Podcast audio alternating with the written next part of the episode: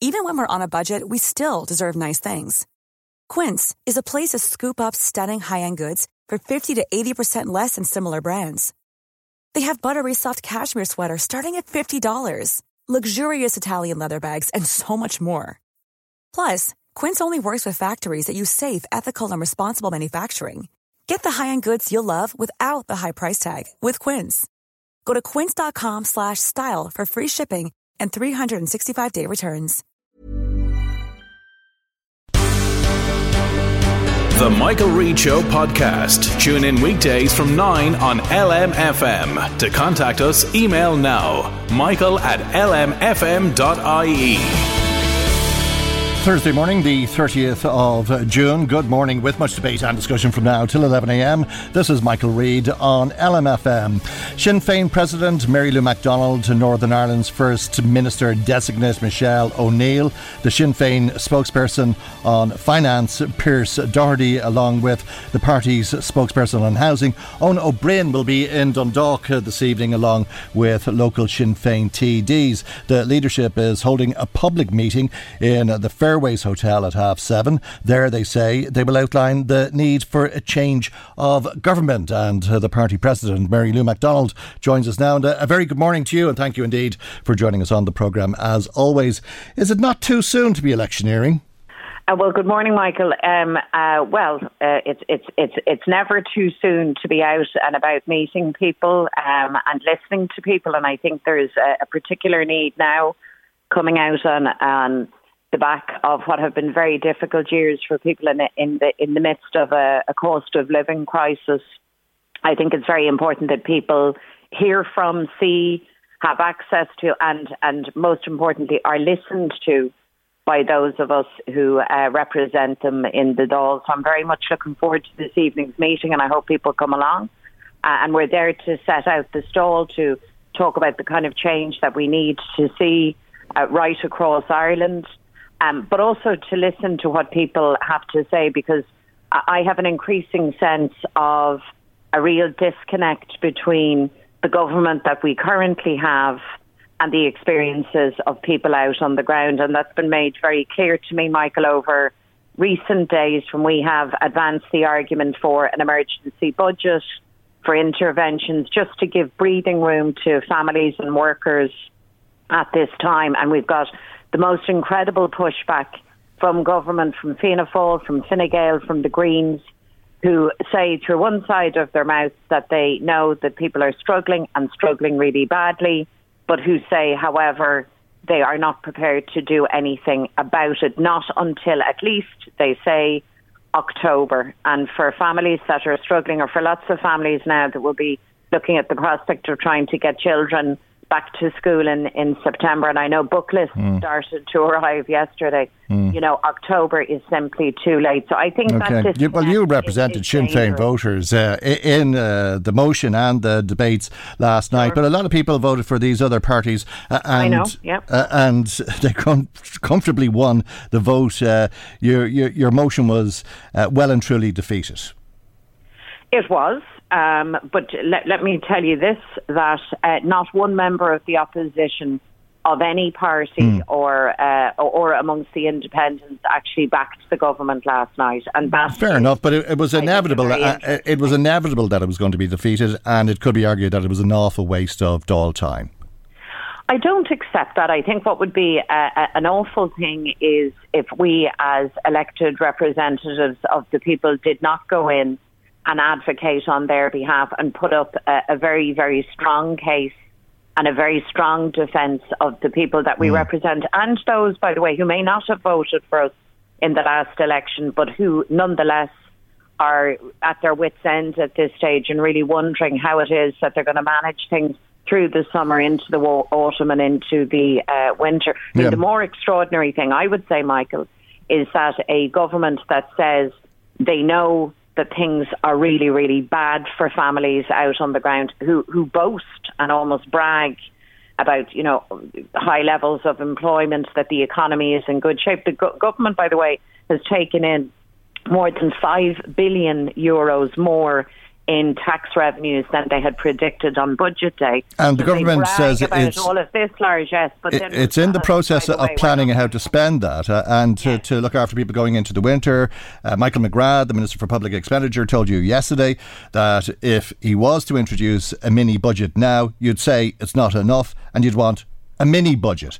Uh, let's hear what the Taoiseach had to say to you about it on Tuesday. What we want to do is something comprehensive that matters to people, not just this month, but right throughout the winter period. Because it's going to be, it's going to be a very difficult winter, and we need a a very, very comprehensive set of measures to help people get through that. Because we understand fully, and it's not good enough for you to say that people on this side of the house are being dismissed. We are not. We, has, we share as much Time as the pain and concern that people have out there, and we are as concerned about people out there as you are, and or anybody else is. That's the Taoiseach. As I said to Ruairí Ó Murchú on the programme yesterday, I think it it was, most of us are, are going around in our houses with the windows open because it's too warm. When the winter comes, we'll be turning on the heat. The bills are going to go through the roof. They'll be unaffordable. The government is planning uh, ways of helping to cope with that. Is that not the prudent approach? And in the interim, to see how much worse it gets. Well, look, um, you see, the the the the, the, fact is that uh, Micheál Martin, for for all of that bluster, and and Michael McGrath and others, every member of government and their backbenchers are being dismissive, not just of the case that I am making in the Dáil as the leader of the opposition, but of uh, the case that is being made repeatedly to them by people out on the ground in communities, the length and breadth of the land, and who are dealing with people. I mean, I, I quoted to him from his own bailiwick, uh, Caitríona Twomey, who runs uh, Penny Dinners, her, her outline of, of what she's meeting every day.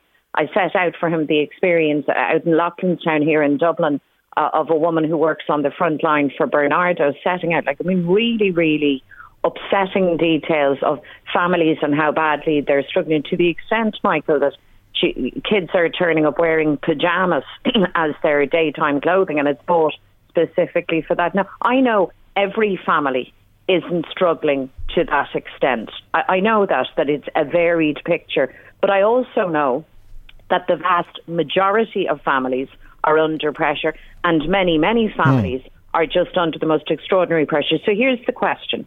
We, we will have the budget as per normal in uh, October. That's well, the standard re- budget. reports this morning that it may be in September. Fair enough. Well, i- in the autumn time. Um, as I said to the minister yesterday, children go back to school at the end of August and into early September, but generally speaking, at the end of August. So to say to any parent, for example, to take a case in point, who is worried about books and uniforms and getting a child or a number of children back through the gate in late August, saying that you will do something unspecified in October is not worth a hill of beans to. That's just the practical reality, and that's the point that I have tried to make. Okay, and you'll Time be and again with representatives of government. They're not prepared to it. In fact, they, they resort Hmm. rather to kind of bluster and questioning my motives for raising things that are blindingly obvious. I can't understand. Hmm. And you- why they are resisting so aggressively something that's so obviously Okay, well- necessary to intervene. Uh, and that's why you say uh, there's a need for change of government. You'll be in Dundalk making that argument uh, this evening. You want Sinn Féin to lead the next government and you want to be the next Taoiseach. Yesterday in the Dáil, the Minister for Justice, Helen McEntee, asked members to vote in favour of continuing the offences against the State Act, which allows for the Special Criminal Court. Sinn Féin abstained. Uh, as Taoiseach, if you become Taoiseach, uh, will you abolish the offences against the State Act? Well, I, I very much hope that the review into the offences against the, the State Act and the special courts will actually be back with us in, in the coming months, and we will see the reform and the beefing up and the proper resourcing of the whole apparatus uh, of justice to deal with gangland, to deal with the misery and devastation that that brings to communities. So you don't have a the length and policy on that at the moment? No, no, we do have a policy on it. We have a very strong policy on But it. And ma- our policy, let me summarise our policy. Firstly, special powers and special courts, emergency powers simply don't cut it now. If anybody imagines that the phenomenon okay. of organised crime and gangland crime is just a passing phenomenon. This, sadly, I hate to tell you, is here to stay, and it needs. Okay, well, Sinn Féin was always opposed to it because it was introduced uh, for the purposes of yes, putting members of the IRA 19, on trial. I, I know, will, will, will you abo- will you abolish the Offences Against the State Act? What we will do, and, and I hope that this government, I hope it won't uh, have to take a change of government for this to happen because there is some urgency in this is we will read the, and study the review that's underway. And by the way, all parties agreed that this business of emergency powers and renewing them year on year is, is ridiculous. What you need is a modern, responsive court system that's properly resourced. I hope the okay. review will bring forward the proposals. Mm. Hear me out, Michael. Mm. Bring forward the proposals that can deliver that. And for us in government, or whether I'm still leading the opposition, that is what I want to see. And furthermore, let me say, I accept and Sinn Féin accept that as part of that response, the issue of juryless courts is a legitimate part of that. It's not the only part of it. It has to have proper oversight. It has to be compliant to the rules of natural justice and due process and all of those things. But, but there is more to it than just that. Okay, so jur- jury, juryless proper, courts. The proper resourcing of, of the Gardaí and other uh, law enforcement. Okay, so juryless courts has a place uh, in a country led by a Sinn Féin government. Um, you said it's not too soon, uh, forgive me for paraphrasing, uh, you said yeah. it's not too soon um, to start uh, electioneering. Uh, I think the electioneering has already begun, and maybe if you'll bear with me again for a minute, we'll hear a little bit from Leo Varadkar. You host dinners in America. You charge people $1,000 a plate to attend, and your party leader flies first class to get there. That's what you do in the middle of a, of, a cost of living crisis. And I believe she's about to announce another first class trip to Australia. Uh, which we should be undertaking uh, in the next um, the next uh, um, uh, couple of weeks, where she'll be um, clinking champagne glasses with uh, the Trinity alumni in uh, Australia and meeting the Australian Business Association. So that's a cheap shot, particularly coming from a hypocritical party like yours, a party that receives millions in donations from vagabonds uh, who live in a caravan, a party that please, is please. one of the biggest landlords in the state that owns 50 without properties, interruption, please. Uh, and, uh, and a person who operates his constituency please. office using public money from some sort of Republican company. So cheap shots, particularly coming from you, um, should be seen as what they are from the Irish people. Mary Lou McDonald, uh, do you think that sets uh, the tone for the debate in the run up to the next election? Well, I think uh, your listeners can hear from that and ascertain just how much pressure the Taoiseach and Taoiseach, hopefully, of Varadkar is uh, under there. Um, by the way, that exchange happened because uh, Pearse had the temerity to challenge him on the cost of living realities, and clear, clearly Leo Varadkar didn't like that. He, he doesn't like mm. to be. And that the DPP uh, is looking at Leo Varadkar, but that Pearse Doherty had been convicted uh, of. Uh, well, look, look, and that happened over 20 yeah, and that's why I didn't play it. that's why, well, that's, that's no, why I left that part out. Way, Michael, mm. No, no, but Michael, let me say, that's a matter of public record. Okay, but do, do, do you fly first class to Australia? No, I don't. And let me tell you, I've never actually flown, flown first class anywhere in my life. This is the gas bit. Um, I, I, I, we do fundraise in America, and there is a, a real issue for Fianna Fáil and Fine Gael. It's actually bitterness and jealousy because Fianna Fáil and Fine Gael, both of them, just so as listeners know, attempted at different points to fundraise themselves in America, and it was an, a spectacular flop. And I'll tell you why what Americans, what the Irish in America are interested in is the Irish project, peace in Ireland, the Good Friday Agreement, and Irish reunification. So the reason why Sinn Féin successfully engages with uh, America is because they know that as a political party, we are serious about the peace process, the reunification process, and they want to support that. All of that is governed by layers and layers of regulation and law which is respected to the letter, every I dotted, every T crossed. And by the way, the people who come to our events are labour unions. They're, they're people who work in um, in the legal profession.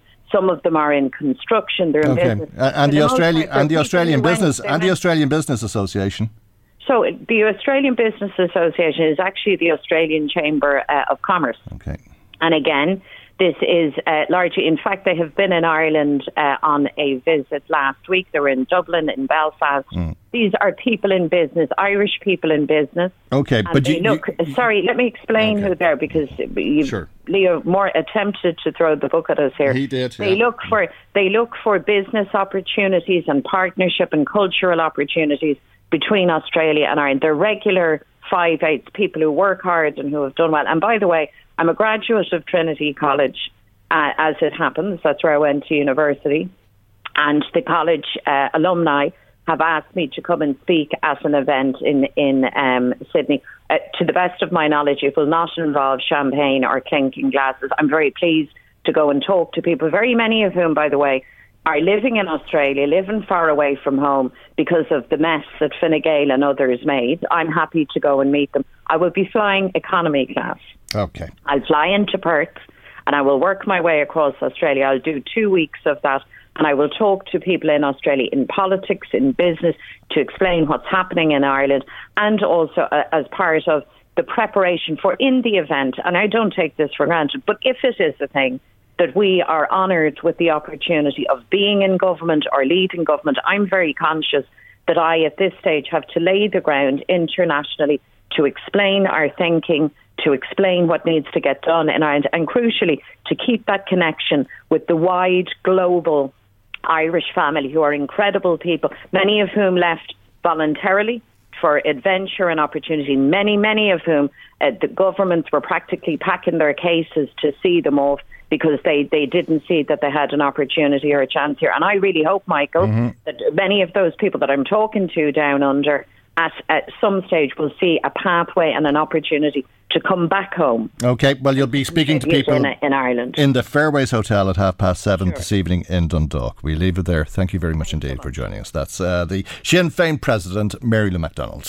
Michael Reade on LMFM. Well, good news for low paid workers in uh, the hospitality sector uh, this week uh, with uh, the payment of wages, tips, and gratuities legislation, meaning that if you tip staff, the tip should go to the staff rather than what trade unions have been describing as tip theft up to now. And from now on, uh, if you're asked to pay for a service charge, that or any similar term will mean that the money goes directly to the staff. Let's speak to Tom Fitzgerald, who's the regional coordinating officer with the Unite Trade Union, which represents many people in hospitality. Good morning to you, Tom, and thank you indeed uh, for joining us on the programme this morning. Welcome news for you and your members.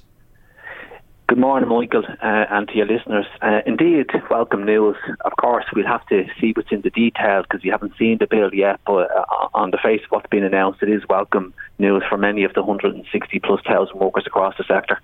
Mm, uh, indeed, uh, I think that's been uh, uh the response or a similar response uh, from uh, the industry, the Restaurants Association, saying that they want to see how it will work and that there should be transparency for customers as well as employees. Well, of course, yeah, absolutely. And um, while we, I know a number of my colleagues have been on your show in the past explaining some of the difficulties that uh, workers in the sector face uh, on a range of issues, including, of course, not getting their tips and not being fair. There's also a significant number of course of employers who are very decent in the sector uh, and make sure the staff do get looked after. So for many of those, there won't actually be any significant change. It's for areas where um, uh, those bad practices are in place. But notwithstanding the fact that the legislation is obviously very welcome, uh, it obviously won't be a panacea to fix all ills in those circumstances because you have to then enforce your rights as well. And we would argue that the, the best way to enforce your rights, of course, is to be in a trade union, but more importantly, to be organised as a group of workers in a workplace. Uh, and there's more that the, the state need to do in terms of bringing that about. Uh, so it's very welcome, but there's there's more to be done in the sector. Okay, uh, and at this stage, uh, what do you know uh, about service charge? Because uh, I, I, think a lot of the time that went straight to the restaurant, and it really was a way of upping the price of whatever you were being charged for. Yeah, that's that's that's the that's our experience as well. Uh, so obviously, the, the, the, state are going to put something in place that identify that's no longer acceptable. That um, if people are going to decide to give a tip to to, to adequate duty, it should be going mm. directly into the workers' pockets. Uh, and who are the workers, though? Because, uh, I mean, there's a lot of people who service you uh, when uh, you sit down to eat a, a meal. Uh, that includes the dishwasher, the barman, the chef, and the waiter. Yeah, no, indeed, and again, that's why I make the point in terms of exactly what the legislation would say. The amendment to the Payment of Wages Act, where it's unclear. Uh, and I understand from you know from dealing with workers in the sector, from having family in the sector, and um, that each enterprise will do things in a slightly different way, and um, that all of those people are involved in the end, product and then should get a share in, of course. And um, there may be circumstances where particular enterprise do things in a particular way uh, in terms of, you know, the people who are serving get a, portion, the people who are, are cooking get a portion, uh, bar workers and so on and so forth. But, the, but at the heart of ensuring that's fair. It needs to be worker led, and worker led means worker organised in terms of the best way to actually distribute that. you know I mean? Mm. There may mm. be questions about those who are on lower pay, those who are on higher, higher pay. And in my experience, where workers get the opportunity to, to, regulate their own situation, that's the best case scenario for workers, of course, you know. Mm, yeah, uh, usually uh, you're lower paid if you get tips, are you not? Yeah, and, and of course, uh, our starting point would be someone shouldn't be dependent on tips yeah. uh, rates, and we've put submissions into the low pay commission and elsewhere to argue that particular point. But of course, uh, if you're dependent upon that, the likelihood is that you're lower paid, and that's the point I'm making mm. about in terms of distribution that it's done in a fair and equitable way, uh, and it's and, and the best way for workers to do that is to be organised in their workplace, mm. and workplace organisation flows best from those people who are members of a trade union. Yeah, uh, and how will you be uh, advising your members uh, if you have people working in bars? Or in restaurants, uh, and uh, there's a, a, service charge uh, that uh, customers are being asked to pay every time uh, they pay their bill. Uh, how will you be advising your members to be sure about how much the restaurant is being paid in service charge? that's going to be a difficult question to answer, isn't it? Unless the restaurants open up their books. Well, yeah, well, I mean, the, so that I understand the question completely, Michael, there's two kind of two ways to answer that because we'll have obviously members across uh, all sectors of the economy. My, uh, myself, if I'm in a restaurant, if I'm fortunate enough to be in and uh, eating out for dinner, I'll always ask the question. I'll ask the question and say, what's the situation in terms of ensuring that the workers uh, will get this? And most people, most uh, you know managers and employers are, are fairly open about that. So I'd encourage people to do that to make sure the workers get looked after. And then when, uh, from the worker's point of view in the workforce, uh, again, it's very difficult for an individual worker to ask that question at, say, for example, at the point of an interview, because the power relationship is completely unequal. Mm. It's also very difficult, even for the worker, even with positive legislation, it's very difficult for that to be enforced. Uh, and I know I'm sounding like a broken record, but the answer is to be organised so that the power relationship by an individual worker uh, is the, the power relationship, the imbalance in it is addressed by workers working in a combined fashion. And so, well, this announcement, this bill is hugely helpful. It won't address those other issues in the sector, mm. low pay, precarious contracts, um, harassment, bullying, the absence of work-life balance, is a range of things. And we would say that what will address those things, being in the unions, being organised, and actually from a state perspective, fundamental to all of that, and addressing all those issues that flow from this, is fulsome collective bargaining rights for workers. That's the real panacea for workers, both in the hospitality sector and across the economy, to redress that power imbalance I spoke about. Right. Uh, will service charge tips, because that's what they are, essentially be taxed? Should it be again? That's uh, I don't know the position on that until we see what the, the, the details of the bill are.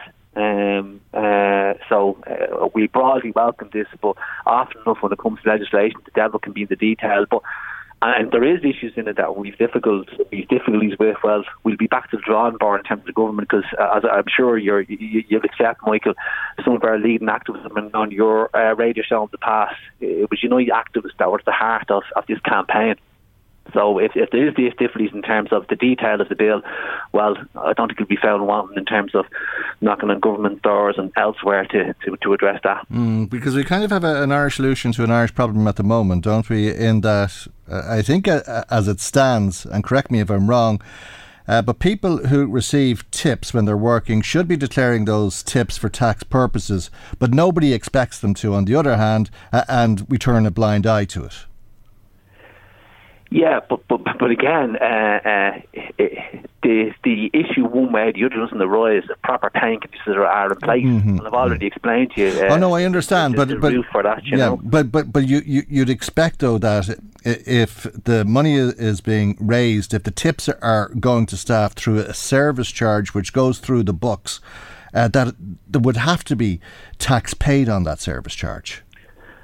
Uh, not necessarily. There's, I mean, there's, there's been circumstances where the state have had all sorts of interventions, including for big business, to ensure that taxes, uh, certain uh, uh, uh elements of monies aren't paid tax upon. But, the, not, but, but, not yeah, but they'd have to write that into the bill, wouldn't it? Because this would be income for people. This would be additional income to what they're earning, uh, which is all they earn officially as things stand, because tips are ignored. Well, actually, uh, it, it's discretionary. That's the point that we're getting at here. It is going to be discretionary. So I don't know if it's simple as identifying it as standard income and the treatment the same.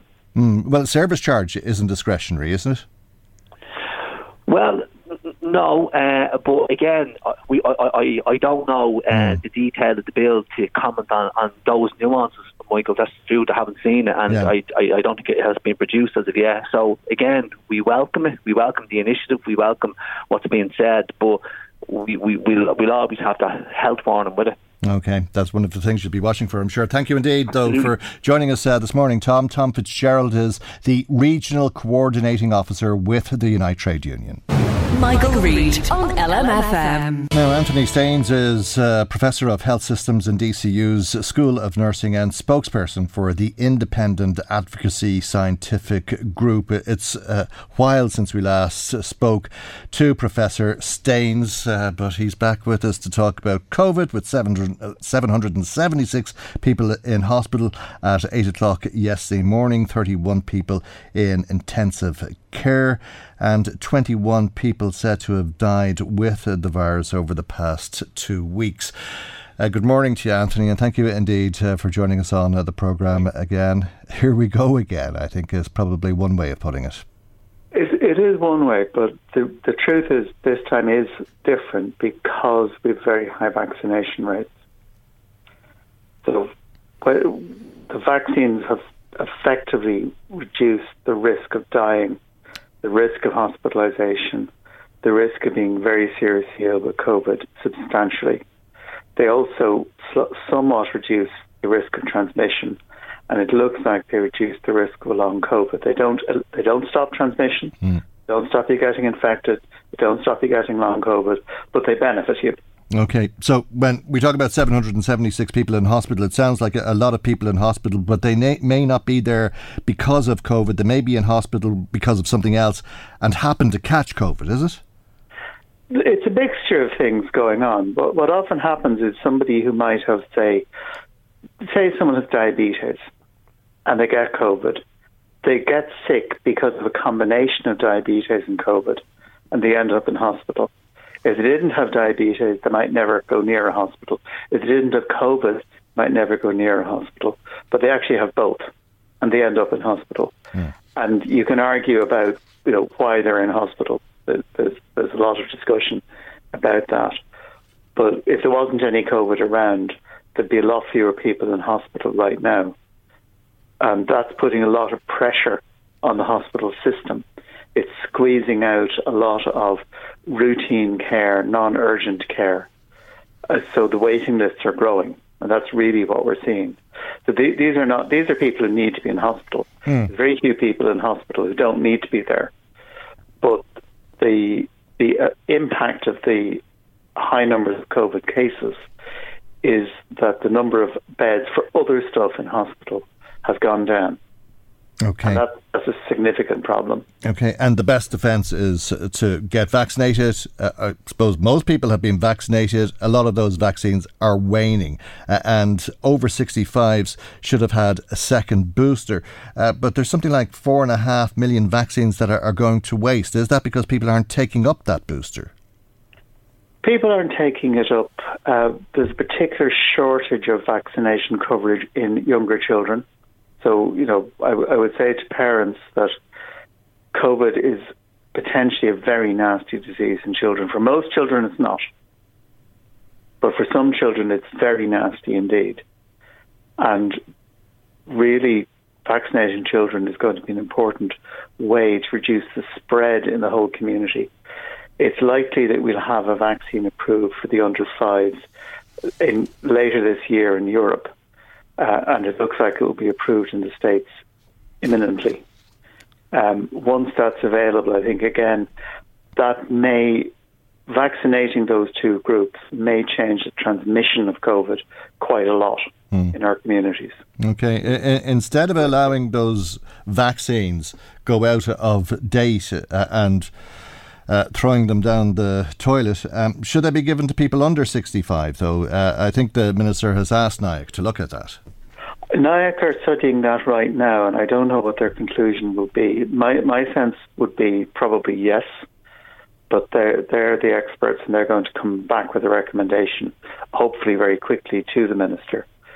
And the, the other part of that is the, the whole COVAX initiative, which is mm. trying to vaccinate as many people around the world as possible and that's certainly something that you know Ireland should be contributing money to, mm. because we, we're one of the things that's happening with this is that in countries where vaccination rates are low, uh, we're getting very substantial spread and the development of new variants. Mm. Or, or sending those four and a half million vaccines overseas. The logistics of doing that can be more difficult than you might think. Right. So I, I, you, you need to ask the, the people in COVAX about that. Okay, uh, so give them to people here then, yeah. if yeah. that's the case. And I think a lot of people would want them. Uh, I think they should want them. Uh, it's very, very contagious at the moment, or at least it seems to be very, very contagious. Yeah. Uh, you may not end up very sick. You may not end up in hospital. You may not die from COVID, uh, but a mild dose of COVID uh, is really rotten. And I say it unfortunately from first hand experience. I was out for over a week and I was on my back with a terrible fever, and I wouldn't recommend it to anybody and I wouldn't wish yeah. it on anybody. And I really thought that I couldn't catch it because I don't yeah. do anything. I walk across the street from people, I wear a mask no matter where I go, uh, I'm washing my hands and sanitizing all the time. And I thought I was uh, beyond getting COVID, but still, in all, I got it, which I, I think, to me at least, says how contagious it must be. Yeah, it's one of the most contagious viruses that have, have ever been identified. It's almost as contagious as measles, and that that's a real problem. It makes it really hard to control. But our best shot is to try and bring the case numbers down as much as we can, and that means ventilation, air filtration, wearing masks, and particularly vaccination. You know, vaccination is not perfect but it greatly reduces your risk of dying. If we if we hadn't got vaccinations, it isn't 21 deaths a fortnight we'd be having. It'd be 30, 40, 50 deaths a day. So that's a huge win. If if we didn't have vaccination, we would now be thinking, well, you know, who are we going to ventilate, this person or this person? Because our intensive care units will be full, but mm. they're not because we have vaccination, and that's just you know, HSE, HSE deserve incredible credit for getting that vaccination program up, running, and out as quickly as they did. Okay, That's and huge effect. Uh, and is it immunity caused by vaccination and also because people have had the virus? It's probably both, but it, it seems likely the vaccination is more useful because of the way it's given but the, the nat- unfortunately, the nature of this family of viruses is they don't often produce long lasting immunity. Mm. The other vaccines, if you get measles vaccine, your chance of getting measles is basically zero, or for all practical purposes, for the rest zero. of your life. Yeah for even even for something like months, mm. while you have a risk of getting vaccine of getting infected again in your twenties, if you get mumps vaccine as a child, we can actually manage that by giving you booster dose of mumps vaccine. And that seems to work for the rest of your life. It's very, very effective. COVID vaccines and the vir- are just not like that because the virus is not like that. It's the nature of the coronaviruses because the, the ones we know about in humans cause a common cold, effectively. Mm. And as you know yourself, you can get repeated colds. Mm. And we know you can get reinfected. We've known for, I don't know, 30 years you can get reinfected with these coronaviruses. Yeah, well, it looks like the COVID viruses are the same. Uh, I've spoken to people recently who have had COVID three, four, and five times.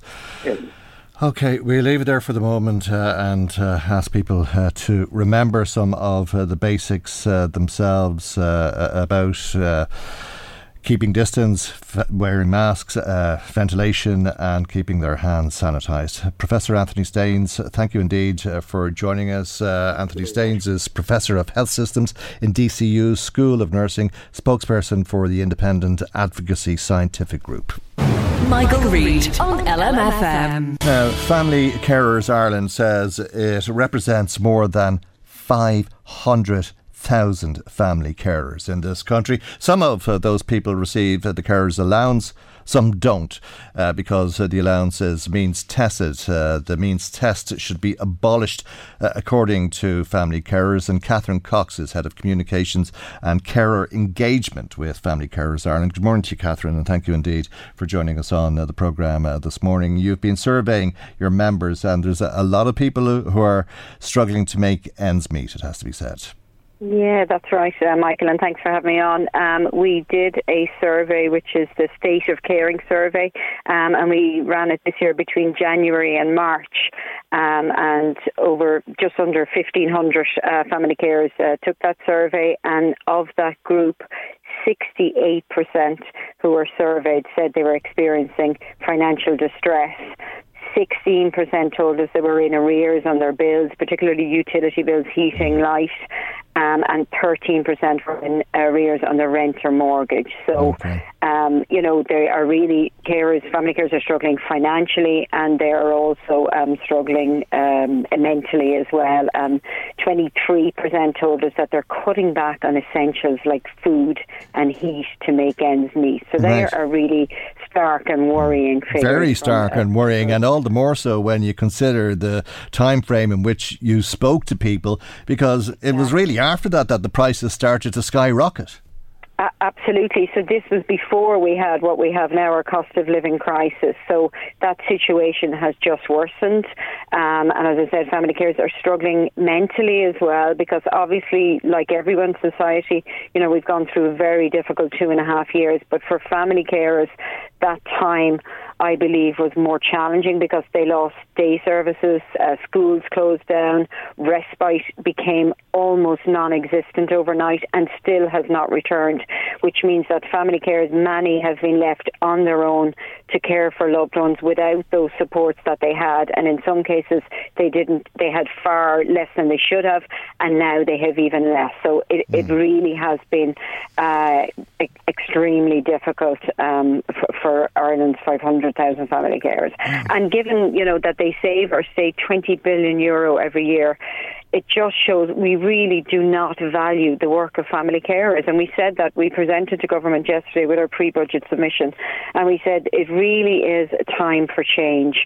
We cannot continue to tell carers how great they are, pat them on the back, tell them they're wonderful, they're angels, they're heroes. They're not. They're people doing really difficult jobs. Um, they're extraordinary people, yes, but they're doing really difficult jobs and they're doing it without the support, both financial and practical supports that they should have. Um, and so it's time, that's why we feel it's time for change. The carers allowance, the means test in particular, we need to see that abolished. Carers should be paid for the work that they do and the carers allowance should be paid based on needs and not means, and that's our big message to, to the government. 20 billion a year. That's an awful lot of money. Uh, uh it's almost as much uh, as is being spent on the health service. Uh, the total budget, it's around 24 billion, I think. Uh, how do carers save the government 20 billion euro? So, so that figure comes from basically if every family carer tomorrow was to down tools and stop caring, that would be the replacement cost of care for the people that they care for. Um, so either those people, whether it's uh, maybe a child with disability or an older person, if the government was ha- was have to pay for those people to either be cared for at home or to be cared for in a residential or institution, that is the cost of that replacement care. Now, look, we know mm. that's not going to happen. We know mm. family carers are not going to down tools. They care because the people they're caring for, they love them. But they shouldn't have to do that on their own, and that is the message. And, you know, family carers are propping up our health services, um, and without them, uh, our health services would be in far worse state. And given that our health services are struggling, particularly over the last two years as well, it's more important than ever mm. that we support. When you're ready to pop the question, the last thing you want to do is second guess the ring. At Bluenile.com, you can design a one of a kind ring with the ease and convenience of shopping online. Choose your diamond and setting. When you find the one, you'll get it delivered right to your door. Go to Bluenile.com and use promo code LISTEN to get $50 off your purchase of $500 or more. That's code LISTEN at Bluenile.com for $50 off your purchase. Bluenile.com code LISTEN. Hey, it's Danny Pellegrino from Everything Iconic. Ready to upgrade your style game without blowing your budget? Check out Quince. They've got all the good stuff shirts and polos, activewear, and fine leather goods, all at 50 to 80% less than other high end brands. And the best part? They're all about safe, ethical, and responsible manufacturing. Get that luxury vibe without the luxury price tag. Hit up quince.com slash upgrade for free shipping and 365 day returns on your next order. That's quince.com slash upgrade. Family cares to continue to care for loved ones at home. That's where people want to be cared mm. for. Family carers want to do it, but they cannot do it without support. And if you look at the amount of the carers allowance, and we've said this so many times, yeah. carers allowance is 224 euro per week. Government set the pandemic unemployment payment at 350 euro per week because they recognise people couldn't live on much less.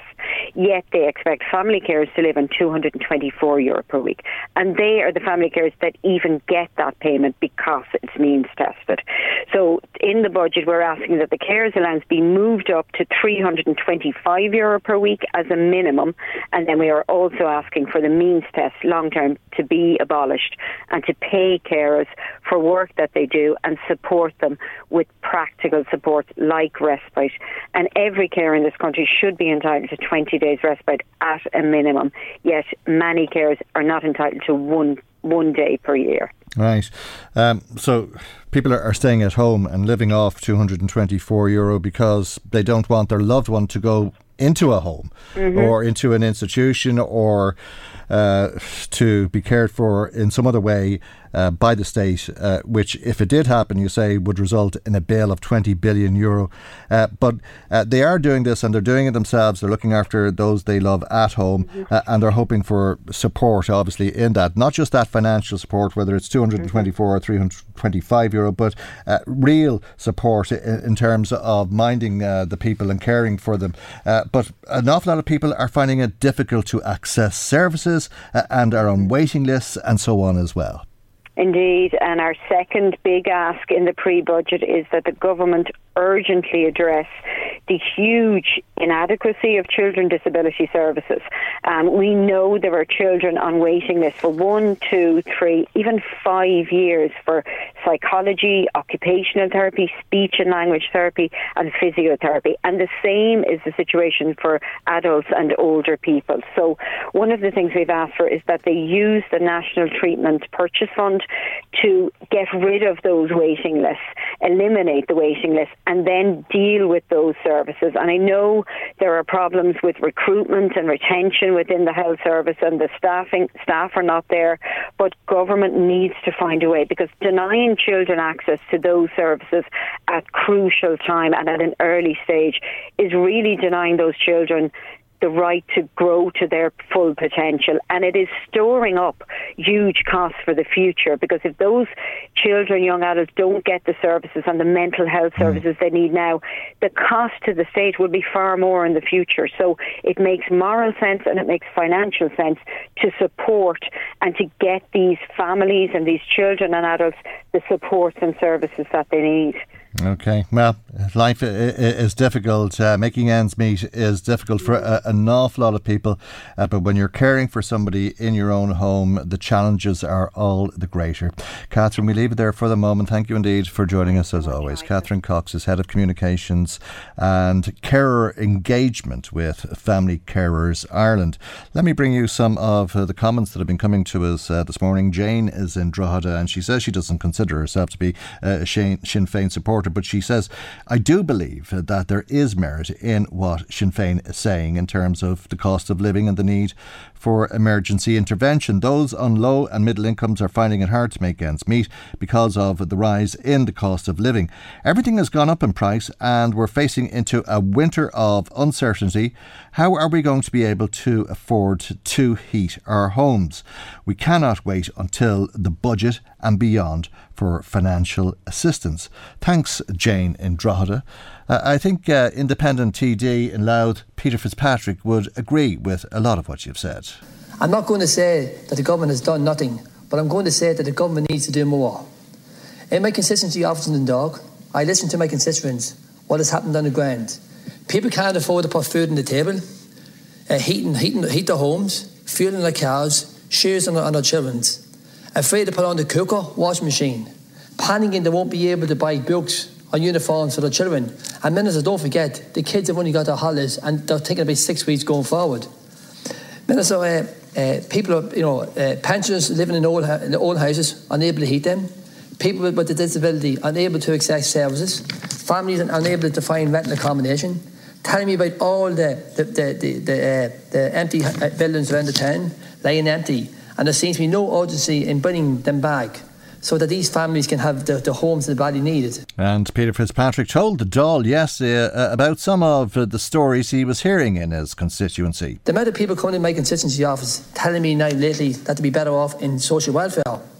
A young married man with two children came into my office last Friday, minister crying, can't afford to look after his family. He goes to work in Dublin every day, every day, five days a week. His fuel bills has doubled, and he can't cope anymore. The word he used was enormous pressure. He was told by his landlord that he must vacate his property that he's, that he's leasing at present. He went looking for new accommodation. It's impossible to find, but found one, but he could not afford the 1800 euros asking price. He'd done a lot of searching lately and found out that he'd be better off if he left his job and went on social welfare. He would then be able to, to uh, get the, the, 50, the 1150 euros HAP towards his rent, wouldn't have to drive to Dublin to work, get all the benefits that he was entitled to, medical cards, etc. Minister, he does not want to go down this road, but he has no option. But Joe Government can help him. That's just one story, but the cost of living is going up for all of us. Minister, if you also look there, Minister, at the cost of living in Ireland for a family of four, it's estimated at a monthly loss of 3,072 euros and 72 cents, and without rent. So if you add rent to this, it's over 4,500 per month, 54,000 a year. That's before you pay taxes. Minister, really shocked me there during the week when they held FLAC the Free Legal Advice Centre, uh, uh, uh, stating that families can't afford clothes or shoes for the children. And the shoes that are wearing are, are open toes. Minister, that is a, that to me is, is, a, is a very low level. Families, families have come to a breaking point. Inflation has soared to its highest level since the 1980s, 8.3% in May. And our President, Michael D. Higgins, slabbing the government, housing challenges, as a great, great failure, saying that it's not, that it's not a crisis, but it's a disaster. Why won't this government react now? It has the resources to help these families, pensioners, students, frontline staff, only a few. The money is there for your government to help the people in Ireland who have built this great country over the years they deserve to be looked after now, Thank you, not later. That's uh, Peter Fitzpatrick uh, speaking in uh, the Dáil yesterday during Leaders' Questions, uh, calling for an emergency budget. It, was uh, the subject of a Sinn Féin motion the night before and then defeated it uh, in the Dáil last night. Stephen and Kells was on the phone to us, and Stephen says he, he can't wait until Sinn Féin get into government to see all the great things that they're going to do. They seem to have the answer to everything and will be under a lot of pressure to deliver. Well, thanks for taking the time to ring us and tell us that. Stephen, uh, somebody else uh, in touch by WhatsApp saying, Michael, it's inevitable that Sinn Féin will claim the next general election, but having listened to their free for all policy, especially when it comes to housing, that in itself is laughable. If people are thinking that by having Mary Lou and her associates in office, that it'll be a game changer, uh, they need their heads checked because it'll be much of the same old. Indeed, Mary Lou herself knows all too well about living the lavish life of every politician in the country and using the cost of living in driving their political football. People of Ireland, wake up, says Francie, who sent us that. Thanks, Francie, uh, for that uh, strong message on WhatsApp. another message uh, on WhatsApp following uh, the interview with Mary Lou McDonald this morning saying, Fair play to Mary Lou. We could listen to you all day uh, I think it's Mary Lou, uh, that the Dave and Drogheda could listen to all day. Uh, she says, or he says, she answered you very politely. What a lady. Uh, thanks, Dave. I, I, I, presume it's Mary Lou you could listen to all day and not me, but I, I do hope that when I asked Mary Lou questions, I asked her the questions equally as politely as Mary Lou McDonald answered them. Thank you indeed for your message, Dave and Drogheda. Michael, Reade on LMFM. the Society of St Vincent de Paul has also submitted its pre-budget submission. The cost of surviving is uh, the theme, and in their submission, they say that the gap uh, between social uh, welfare rates and the cost of a minimum essential standard of living is 49 euro. There's 200,000 children living in enforced deprivation. 29% of renters in this country are worried about being evicted in the next six months. 25% of parents are getting into debt in order to cover the back to school costs. 37% of people are cutting back on essential heating and electricity due to rising costs. And over 250,000 customers are in arrears on their electricity bills. Let's speak to Izzy Petrie, who's Research and Policy Officer with uh, the Society of St. Vincent de Paul. Good morning to you, Izzy, and thank you indeed for joining us on uh, the programme uh, this morning. You've been looking uh, at the standard of living that people have been experiencing in this country for many years with Vincent de Paul. Uh, when has it been uh, as bad as this? When was it last as bad as this? Well, as you say, the situation is really is really serious and concerning at, at the moment, and we're in a situation where research released a couple of weeks ago by the ESRI actually showed that energy poverty is at the highest recorded rate since I think the the 90s. So the situation is really serious, which is why we're calling um, on the government to, to use the upcoming budget, the budget this year, to protect people who are experiencing poverty or they're at risk of experiencing poverty from the rising cost of living. And we really need to see kind of high levels of ambition and targeting of those resources that are available towards people who are at highest risks of the things you just outlined, things mm. like energy poverty, really struggling to pay for back to school costs, struggling to pay for the rent and the food. Mm. Yeah, and we're looking into some very hard times. Uh, the Taoiseach, Micheál Martin, uh, warned us uh, in the Dáil this week uh, that there's going to be a very difficult winter ahead of us. Yeah, it does look like that is going to be the case, which is why we've got a focus in our pre-budget submission on energy and the, the steps government can take to support people with their energy costs. And one of the key things there is the fuel allowance, which, you know, we all know is really important, I mm. suppose, lifeline to many people, but at the moment, it doesn't actually reach everybody that needs it. So we would really focus on recommending that it reaches people on the working family payment, so families who are in work but uh, on on low levels of earning, so that it reaches them too. But also that the fuel allowance is increased this year to reflect those those really uh, significant increases we've all seen in our energy costs in electricity and gas and oil. By 15 euro a week. Yeah, yeah, mm. that's what we're calling for, and to pay it for an extra four weeks of the year as well. Right, okay. Uh, uh and uh, indeed, I, I, think everybody is going to uh, see uh, their energy bills increase as we get back uh, to the winter months, the colder weather, and indeed have to start turning the heat o- on again. But that's not the only challenge that lies ahead of us. We're seeing increases across the board, uh, and for those who are on fixed income and lower incomes, uh, it's going to be all the more difficult. You're looking for a 20 euro increase in social welfare rates. Yeah, we are, and that, that reflects the rising cost of living um, that's happening at the moment. So we're calling for an extra 20 euros a week for, for the adult rate and also increases for children too. And this is a really targeted way of supporting people who are at risk of poverty and making sure that they are able to keep up with those week to week rising costs. Um, through having through having enough income and through having that kind of essential protection there that comes through our social welfare system, that's that's what the system is for, and it's really important that it is, I suppose, robust enough and well resourced enough to to protect people, and and that's something we saw during the pandemic with the introduction of the pandemic unemployment payment. That that level of ambition from government to step in and use the social protection system mm. uh, to to really kind of protect people from from the worst impacts. Uh, uh, uh and would that be sufficient to keep uh, people's head above water? So that would that would reflect uh, rises in the cost of living that we've seen, but it's also important to um, point out that there is already a gap between social welfare rates and what is needed for people to meet their essential cost of living. That gap, I think you mentioned at the beginning, is around 50 euros. So, so there is still that gap, and we would like to see a long-term plan um, from government to, to kind of bridge that gap in the coming years and make up that extra room that people see, you know, when they have to make compromises week to week because social welfare rates don't actually cover an essential standard of living in Ireland. Mm, and you're seeing uh, the uh, upshot of all this firsthand. Uh, St. Vincent de Paul.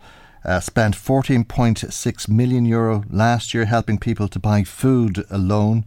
You were talking about energy costs, uh, 4.1 million helping people with utility costs, and close to 5 million, 4.7 million uh, helping people uh, to access education. Yeah, so those are those are some of the figures that reflect, uh, I guess, the assistance that we we've given people, and we are seeing our calls up against last year. So um, that does, I think, reflect the scale of what people are facing and what we're facing this year. Um, and you know, as you said, their back to school costs would be would be would really impact families, and families are already having to prepare for that additional cost that's coming in a few months' time, and they're already looking at budgeting around that. Mm, and uh, it's one of the things uh, that you're calling for. Uh, uh again, if I can uh, say that, uh, because I think you've been calling for free education for years on end yeah, it would be one of our repeated asks that there needs to be genuinely free primary and secondary education so that access is kind of on, on equal levels between all students. So we're calling for increased funding through the capitation grants to schools so that voluntary contributions or so called voluntary contributions can end.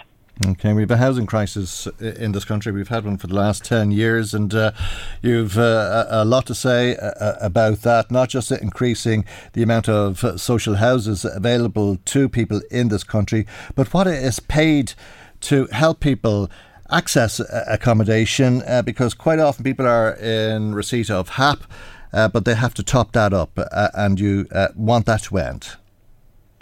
Yeah, absolutely. We're calling for increases in the housing assistance payment level so that people don't have to then top up um, their rent to their landlord from from the rest of their income, which is one of it's one of the main reasons we see that can push people into hardship is that they're having to find kind of that extra top up payment um, from month to month from the rest of their income, and that causes them to directly have to cut back on things like you know. Uh, paying for their energy costs or paying for their food costs because they have to prioritise um, giving that payment to their landlord so that they, they don't face the risk of eviction. So we think that that's you know that's an unsustainable situation, and we and we kind of see the direct imp- impact of that. So we are calling for an end of uh, to the practice of these unaffordable top ups on the HAP payment. Mm. I'm sure you welcomed the reports this morning, he uh, that the budget normally held in October might be brought forward by a month, uh, and we might have a, a budget announced in September. Yeah, so whether whether the budget is is brought forward or not, the government does have the choice, for example, about when it implements those payments. Um, in a in a usual year, social welfare payments don't go straight through in October, and that is something that the government could look at bringing those forward. Last year, I think the fuel allowance was was brought forward where the increases were put through immediately, and that is definitely something we would support. Okay. We'll leave it there for the moment, Izzy. Thank you indeed for joining us on the programme today. That's Izzy Petrie, who's the Research and Policy Officer with uh, the Society of St. Vincent de Paul. Michael, Reade on LMFM. Uh, as you know, members of uh, the Army are to be deployed to, to Dublin Airport to help out if there's staff shortages at the airport, which will lead to the kind of big delays that we've seen recently? At this stage, it's unclear to me what what, what, what the deployment entails. However, uh, it would be very unusual if we weren't to deploy in uniform first and foremost. Um, I suppose most recently we, we, we were deployed to the airport as part of the mandatory quarantine scheme, so we have a certain familiarity out there, and we have a knowledge or, and, and, and know some of the the people and security staff that are out there. Um, yes, it, it, would appear. I think the minister was uh, uh, explained in his own interviews yesterday that it would be non-public facing roles, that it would be more dealing with uh, transport gates and service gates, so staff gates uh, is, is, what I is what I'm, I'm told. Right, that's uh, the president of RACO, Commandant Martin Ryan, speaking to me yesterday. Let's speak to Sinn Féin's spokesperson on transport, Darren O'Rourke, uh, TD for Meath East. Good morning to you, and thank you indeed uh, for joining us on the programme uh, this morning. Have you any better understanding of, of what will be involved in, in this and how it'll work, and what do you make of it? No, we, we, I don't have, have a clear understanding, and I think um, you've heard from RACO, and I think PDFORRA, uh, the representative group, uh, have have uh, raised similar issues in terms of exactly what the, the brief will be and what will be expected of them. And I hear from the minister this morning that um, this is going to become operational from the 6th of July, which is next Wednesday. So, so time is of the essence in relation to it. It does seem quite chaotic. You know, it was only a couple of weeks ago where uh, the Dublin Airport Authority, the DAA, were before the, the Oireachtas Transport Committee and were specifically asked if mm. there was a role for for the army, and they had, had ruled it out. They said that um, you know there was a pinch point at the airport at that at that time, and the army couldn't serve a practical role. I would have thought that um, it's know, handy though that soldiers are sitting around with nothing to do, uh, and that they've all the time in the world to be going out and running the airport for the DAA, isn't it? Yeah, well, I, I I wouldn't imagine that's the case at all, and I think um, you know some some of the concern we've heard from RACO and, and PDFORRA is that um, the the army haven't been consulted in relation to this. That obviously this is you know it's it's it's an emergency situation, but it's an an emergency that's been running on for quite some time and that has been flagged. So there's you know there there, there was time to prepare time to consult, time to engage. Um, I, I, heard from Dalton Phillips, um, CEO at, at DAA, that you know maybe roles in relation to cargo, in relation to fueling, in relation to, uh, as you heard from, from the representative from RACO, uh, mm. in, in, terms of the you know some of the the the, the airside um, staff related functions. But it's not it's not at all clear. I'm sure you know as as is always the case, mm. the defence forces will step in and step up up when when when required. But it does right. give a real impression of. But what does that mean? Can any private profit making or company for profit call on the army for help if uh, they're short of staff? No, I, I, I wouldn't think so. No, I w- I wouldn't think so. And that, that wouldn't be appropriate at all. But it, it, I, I think the, the, the bigger point, and it's, it's directly related to that, Michael, is that you know this is a this is a case of mismanagement, um, and you know uh, that that assessment, the amount of staff that were let go, and uh, uh, um, you know this is a, this is a contingency, and it's important mm. to have contingency. But if you look at it, you know one step after another, it is a chaotic uh, picture that is painted, and yeah. even that sense that you know three weeks ago there's no role for the army, uh, and and now all of a sudden there is, mm. um, and, and, and people would have argued then that there was a role, something yeah, needed to be done. Uh, how do you feel about it? Do you support? I mean, it is an emergency. It's been a national embarrassment. It's been uh, atrocious, uh, and uh, we can lay blame wherever. But uh, here we are. Uh, do do you support the idea of bringing in the army to solve that problem? Look, I, I, I have consistently held the position that everything needed to be on the on the table in terms of contingency, in terms of backup, in terms of backups to backups. Mm. So, in principle, I don't have an issue with this if it uh, helps thing things move smoothly. Do you have an issue with the, the, the members of the Defence Forces, the individual army uh, soldiers being paid an allowance of two twenty five an hour?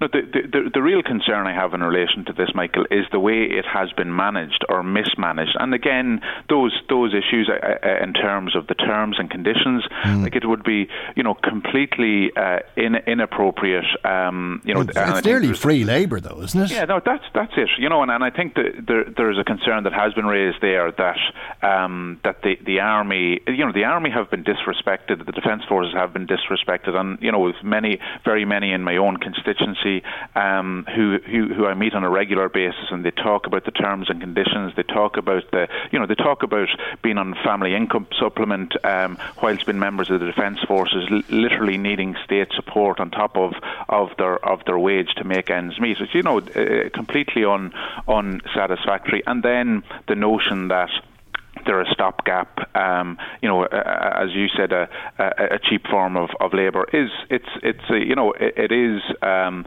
uh, uh, entirely unsatisfactory, and that's why the the details of um, what you know in the first instance there there needs to be a recognition of the, the, the, the the defence forces stepping in and saving the day, if you like, and, and playing a really important role, and that needs to be recognised and remunerated to, to, an appropriate level. Uh, um, and you know, if if if it's not going to be further insult to injury, um, those uh, you know those terms and conditions need to be um, uh, worked out in advance. But again, if we're saying here on the 30th of, of June that this is going to be operational on the on the 6th of July, and there are so many unanswered questions, it it would raise significant concern. Okay, well here we are.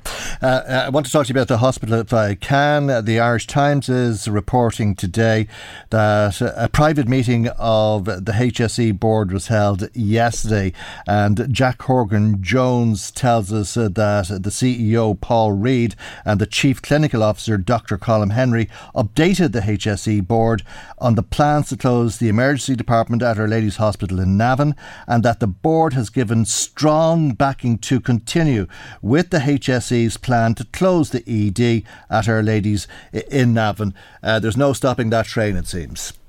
Yeah, and, and, and this is uh, you know uh, deeply concerning and deeply worrying because um, uh, we have stated our position. I know, Michael, uh, yourselves and, and at significant, you know, significantly across the, the, the, media, there's been lots of discussion in relation to Navan Hospital, and I would argue that, uh, um, you know, from from a clinical perspective, there is uh, one particular uh, dimension of the risk. Um, I think there, you know, there's accusations that politicians particularly opposition politicians, aren't uh, uh, uh, acknowledging that there is a risk at Navan Hospital. That is not the case at all. Our deep concern, my deep concern, is that the HSE solution uh, so-called solution will make matters worse and actually will transfer the risk from Navan Hospital to an already overcrowded Drogheda Hospital. And I haven't heard. What makes you say all, that? What makes me say that? A, a couple of things. First of all, uh, clinicians Whom? on the front. Whom? Clin- clinicians on the front line. They haven't gone on the record. Yeah, which is you know, and, and, and they they have outlined to me, Michael, why why you know. I, I, well, well, you're asking us to take us at your word, uh, take statements that have been made to you at face value. I, I, I am, Michael, Yeah. but, but but I am, and you know, But there's, uh, there's uh, clinicians on the record saying people will die. Yeah, th- th- there are, and, and to be fair, I have read some media reports, you know, from Jack Horgan Jones and others who, who you know, have referenced uh, the information that I have that say that they have been informed that there are clinicians with deep concerns, that they have documented those deep concerns. Are they not allowed to go on the record, or why have they not gone on the record?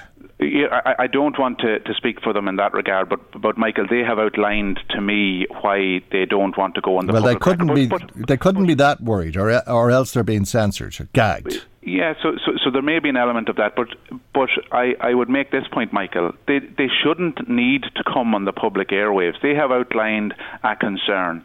They have outlined that concern. But those concerns have been taken on board by Paul Reid, by Colm Henry, Gerry McEntee, whoever else, uh, and they've all come to the conclusion that it is unsafe uh, to continue with emergency service uh, department services in, in Our Ladies.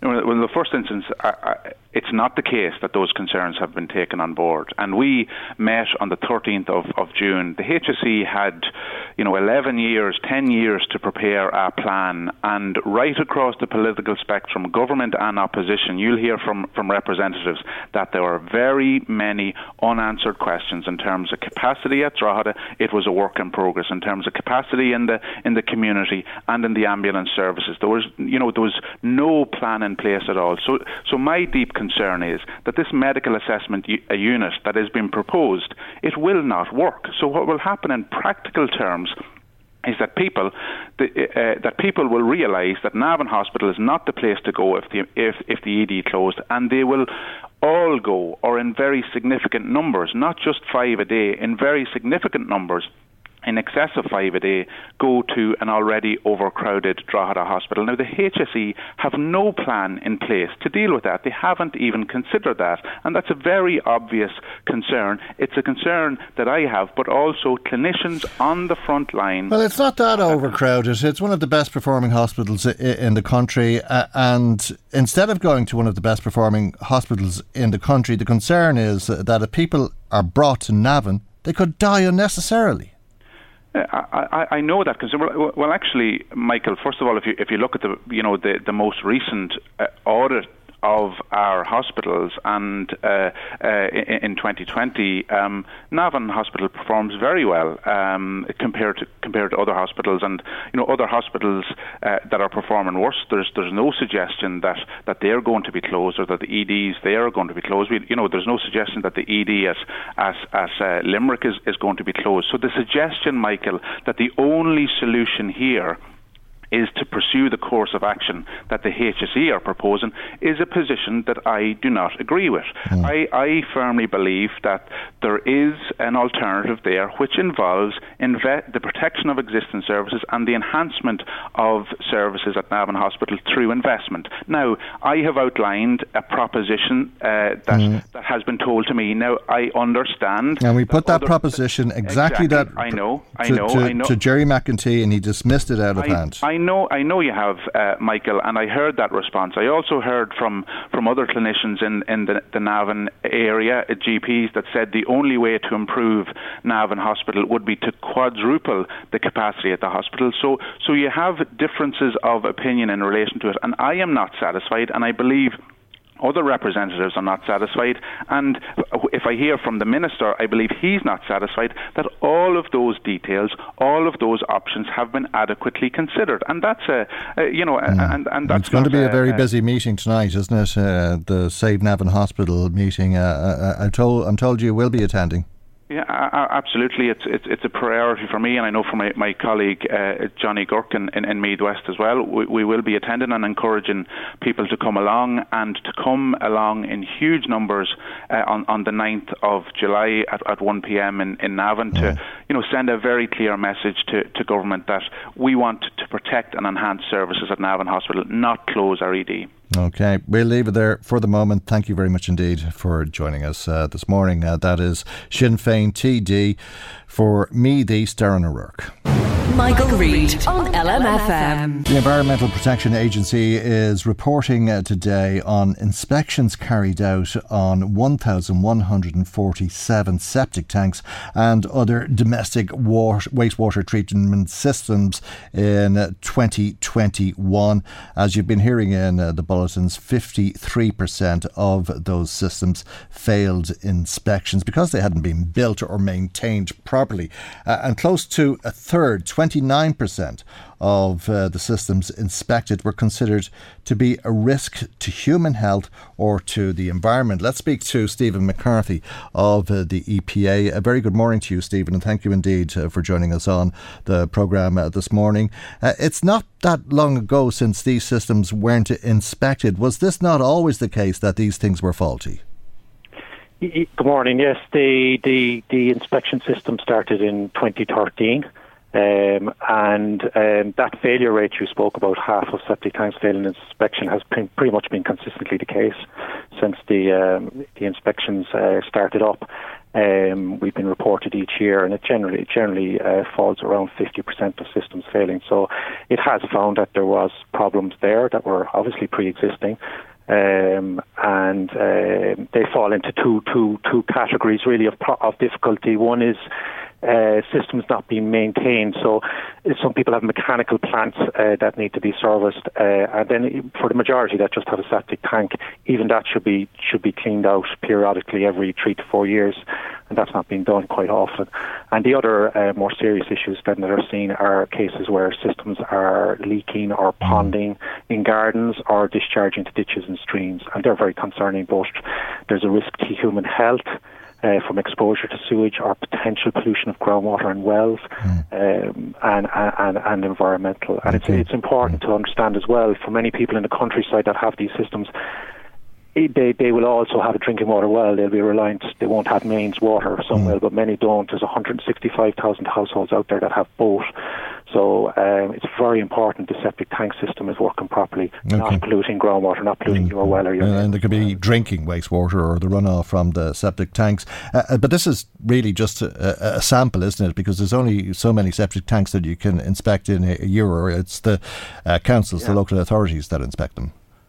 Yeah, there's um, there's a half a million septic tanks uh, nationwide. Um, in Louth, there's 10,000 roughly registered, which is about uh, 2% nationally. So uh, there's a lot of septic tanks in Ireland. Uh, we're highly reliant on it for, for, for treatment of wastewater in the countryside. And uh, the minimum number of inspections, it tends to be a little higher, but the minimum number is 1,000 per annum. So uh, while it's an absolutely uh, numbers, it's quite a lot of inspections. I mean, it's running up to nearly 10,000 now at this stage. But yeah, there's a lot of septic tanks out there that are, obviously aren't we're not getting to, local authorities can't get to, and the, the figures would indicate that there's there's more widespread problems. Okay. And, and really, really, what we want people to understand, I guess, are the risks which I spoke about already, uh, and also what they can do in relation to it, because people can act to maintain these systems properly, and where problems are found um, they should be able to address them really. Okay, uh, and uh, the failure rate uh, in Louth uh, was probably one of uh, the better counties at 20%. Uh, the failure rate in County Meath, there were 71 inspections, 95, 94% of those failed the inspection. that's very worrying, isn't it? Yeah, no, the inspection failure rate can vary um, both county to county. Um, septic tanks are highly reliant on, on good ground conditions really to function correctly. Uh, the effluent at the end of the day, the sewage goes into the ground, and that's where some of the treatment takes place uh, in the top layer of the soil. So the that can vary across the country, and you tend to get higher failure rates where there's more challenging soils and then it can vary from year to year within local authorities depending on how they're targeting their inspections from year to year. They might be focused on more high risk areas and so on. So um, that's that's unusually high, for, mm. even for me. It's higher than previous years, but uh, obviously it's extremely concerning. But the the overall the overall failure rate itself, um, I think, just is, is sends a message really that there's a need for a, a an increase in standards around maintenance uh, or activity and, and householders themselves to you know check their septic tanks, make sure that they're not there's no obvious problems like mm. ponding and, and discharges to streams. And what we'd also be saying is also check your well. If you have a well, get it tested. That's a relatively low cost thing to do at least once per year, um, and and give yourself that comfort because that failure rate, even though it's low and low, twenty percent, it's mm. indicative of that there's there's twenty percent across all of the, the septic tanks, probably if not higher, right across Louth. And for any individual, the statistics don't matter. If you have a problem, what matters is that you you personally could uh, have an issue there that that's a, a risk to human health. Do you think it follows then that ninety five percent of uh, the septic tanks in County Meath would fail an inspection, uh, and there were 299 inspections uh, carried out between 2013 and 21 in County Meath, uh, and 73% of those have been fixed, uh, which means obviously that 27% of them haven't. Yeah, I wouldn't necessarily say it's 94% across the board for the reasons I said earlier. It, it can vary year to year depending on, on, on areas you're focused on. But look, like I said, 50% is, is, is, the national average, and I think that's probably a good indication. Um, the issue around closing, um, so the inspection, uh, the way it works is if you're going to be inspected, you'll be given notice first um, in advance, and then the inspection is conducted. And if, if, this, if it fails, the householder is issued what's called an advisory notice by the local authority, and they'll be given a period of time to fix the issues in it. And for the most part, people do. Um, I mean, if we look back mm. across the, the, the, inspection system, uh, three quarters of people have reacted and, and, corrected the corrected the problems, and there's grants available as well. Mm. But there are a cohort. There's 500 cases across the country that are open more than two years, and those are the ones that are really concerning to us. That yeah, what's the consequence for people who, who don't fix after failing an inspection? The consequences, uh, and and the local authority um, part of their job is to follow up in relation to advisory notices and make sure that the issues are dealt with. And ultimately, the, the it's an offence. It's an offence for the householder not to comply with the notice, uh, and that's potentially subject to prosecution in the courts and and a fine up to five thousand. And the person would still have to fix the system. Okay. So that's not really somewhere people want to go. We've documented there. There's been 36 legal proceedings uh, across the country so okay. far in relation to it. So that that's ultimately um, uh, the sanctioning of it, of it, of it or um, in relation to it. The the help that's there is the grant system that's available, so people should check that out. Um, and uh, and the other motivation, obviously, is I think people would want themselves to have a sustainable wastewater system. Yeah in, uh, in their property uh, long term, you know. Uh, and nobody wants uh, what's coming out of their septic tank to be in their drinking water. Stephen, I'm over time. I have to leave it there for the moment. Thank you very much indeed. Stephen McCarthy of uh, the Environmental Protection Agency brings our programme to its conclusion. God willing, we'll see you for our next programme tomorrow morning at 9am right here on LMFM. Good morning. Bye bye. The Michael Reade Show podcast. Tune in weekdays from 9 on LMFM. To contact us, email now michael at lmfm.ie.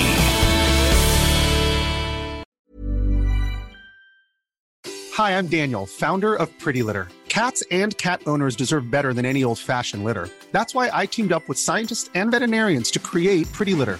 Its innovative crystal formula has superior odor control and weighs up to 80% less than clay litter. Pretty Litter even monitors health by changing colors to help detect early signs of potential illness. It's the world's smartest kitty litter. Go to prettylitter.com and use code ACAST for 20% off your first order and a free cat toy. Terms and conditions apply. See site for details. Even when we're on a budget, we still deserve nice things. Quince is a place to scoop up stunning high end goods for 50 to 80% less than similar brands.